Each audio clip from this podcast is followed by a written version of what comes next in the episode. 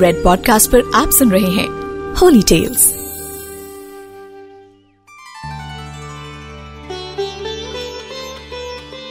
भगवान तो सिर्फ़ आपके भाव के भूखे होते हैं। वो सिर्फ़ ये देखते हैं कि आप कितनी श्रद्धा, कितनी निष्ठा के साथ उनकी पूजा करते हैं। और एक बार कोई भक्त तन मन से उन्हें अपना मान ले तो वो भी उसके लिए कोई कमी नहीं रखते। जगन्नाथपुरी की रथ यात्रा के बारे में तो आप सभी जानते हैं। पर आपको पता है, उन्हें रोज सुबह खिचड़ी का भोग लगाया जाता है। वो क्यों? क्योंकि ये उनका प्रेम है, अपनी एक उपासक, कर्मा बाई जी के लिए, जो श्री कृष्ण की परम भक्त थी। और भगवान कृष्ण का ये जगन्नाथ रूप, उनकी इसी भावना के लिए रोज उनकी खिचड़ी स्वीकार करता है। नमस्कार। मैं हूँ हिमांशु शर्मा और रेड पॉडकास्ट के होली टेल्स में आज मैं आपको सुनाऊँगा एक ऐसी ही उपासक, एक ऐसी ही भक्त, कर्मा बाई जी की कहानी। तो आइए, शुरू करते हैं। कर्मा बाई श्री कृष्ण की परम उपासक थी। वे जगन्नाथपुरी में रहती थी और भगवान को बचपन से ही पुत्र रूप में भजती थी। ठाकुर जी के बाल रूप से वे रोज ऐसे बातें करती थीं जैसे ठाकुर जी उनके पुत्र हों और उनके घर में ही वास करते हों। एक दिन कर्माबाई की इच्छा हुई कि ठाकुर जी को वे फल मेवे की जगह अपने हाथों से कुछ बनाकर खिलाएँ। उन्होंने जगन्नाथ प्रभु को अपनी इच्छा बतलाई। भगवान तो भक्तों के लिए हमेशा मौजूद रहते हैं। तो प्रभु बोले, माँ, जो भी बनाया हो वही खिला दो। बहुत भूख लगी है। कर्माबाई ने खिचड़ी बनाई थी। उन्होंने ठाकुर जी को खिचड़ी खाने को दे दी। प्रभु बड़े चाव से खिचड़ी खाने लगे और कर्माबाई ये सोचकर भगवान को पंखा जलने लगी कि कहीं गर्म खिचड़ी से मेरे ठाकुर जी का मुँह न जल जाए। संसार को अपने मुख में समाने वाले भगवान को कर्माबाई एक माता की तरह पंखा कर रही थी और भगवान भक्त की भावना में भाव विभोर हो रहे थे।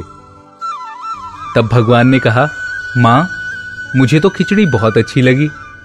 मेरे लिए आप रोज खिचड़ी ही पकाया करें। मैं तो यही आकर खाया करूँगा। बस, फिर क्या था? कर्मा बाई जी रोज सुबह उठती और सबसे पहले खिचड़ी बनाती। बाकी सब कुछ बाद में करती थी। भगवान भी सुबह सवेरे दौड़े चले आते और आते ही कहते माँ, जल्दी से मेरी प्रिय खिचड़ी ले आओ जरा। फिर प्रतिदिन का यही क्रम बन गया। भगवान सुबह सुबह आते, भोग लगाते और फिर चले जाते। ये सिलसिला लगातार चल रहा था। तभी एक दिन एक महात्मा कर्मा बाई के पास आए। महात्मा ने उन्हें सुबह सुबह खिचड़ी बनाते देखा। तो वे नाराज़ हो गए और कर्माबाई से कहने लगे माता जी आप ये क्या कर रही हो? सबसे पहले नहा धोकर पूजा पाठ करनी चाहिए। लेकिन आपको तो पेट की चिंता सताने लगती है। कर्माबाई बोली, क्या करूँ महाराज? संसार जिस भगवान की पूजा अर्चना कर रहा होता है, वही सुबह सुबह भूखे आ जाते हैं। उनके लिए ही तो सब काम छोड़कर पहले खिचड़ी बनाती हूँ। महात्मा ने सोचा कि शायद कर्माबाई की बुद्धि फिर गई है। ये तो ऐसे बोल रही है जैसे भगवान इसकी बनाई खिचड़ी के ही भूखे बैठे हों। वो महात्मा कर्माबाई को समझाने लगे माता जी तुम भगवान को अशुद्ध कर रही हो। सुबह स्नान के बाद पहले रसोई की सफ़ाई करो, फिर भगवान के लिए भोग बनाओ। कर्माबाई को लगा, अरे, उनसे तो ये बहुत बड़ा पाप हो गया। बिना साफ़ सफ़ाई किए, बिना नहाए धोए, ऐसे ही उठकर बस खिचड़ी बना दी अपने भगवान के लिए। ये तो बहुत बड़ा अनर्थ है। इसलिए अगले दिन कर्माबाई ने ऐसा नहीं किया। अगले दिन जैसे ही वो सुबह को उठी तो भगवान आए और बोले, माँ, मैं आ गया हूँ। खिचड़ी ले आओ। कर्माबाई ने कहा, प्रभु, अभी मैं स्नान कर रही हूँ। थोड़ा रुको। कुछ समय पश्चात भगवान ने फिर से आवाज़ लगाई, जल्दी करो माँ, मेरे मंदिर के पट खुल जाएँगे, मुझे जाना है। वो फिर बोली, अभी मैं रसोई की सफ़ाई कर रही हूँ प्रभु। थोड़ा वक्त दो। भगवान सोचने लगे कि आज माँ को क्या हो गया है। ऐसा तो इन्होंने पहले कभी नहीं किया। फिर भगवान ने और इंतज़ार किया। काफ़ी देर के बाद जब कर्माबाई ने खिचड़ी परोसी तो भगवान ने झटपट जल्दी जल्दी करके सारी खिचड़ी खाई। परंतु आज खिचड़ी में भी वो रोज वाले भाव का स्वाद भगवान को नहीं लगा। फिर जल्दी जल्दी में भगवान बिना पानी पिए ही मंदिर की ओर भाग गए। जाते जाते भगवान ने कर्माबाई जी के घर के बाहर महात्मा को देखा। तो वे समझ गए अच्छा तो ये बात है, मेरी माँ को ये पट्टी इसी ने पढ़ाई होगी। ये सोचते हुए भगवान तो मंदिर की ओर चले गए।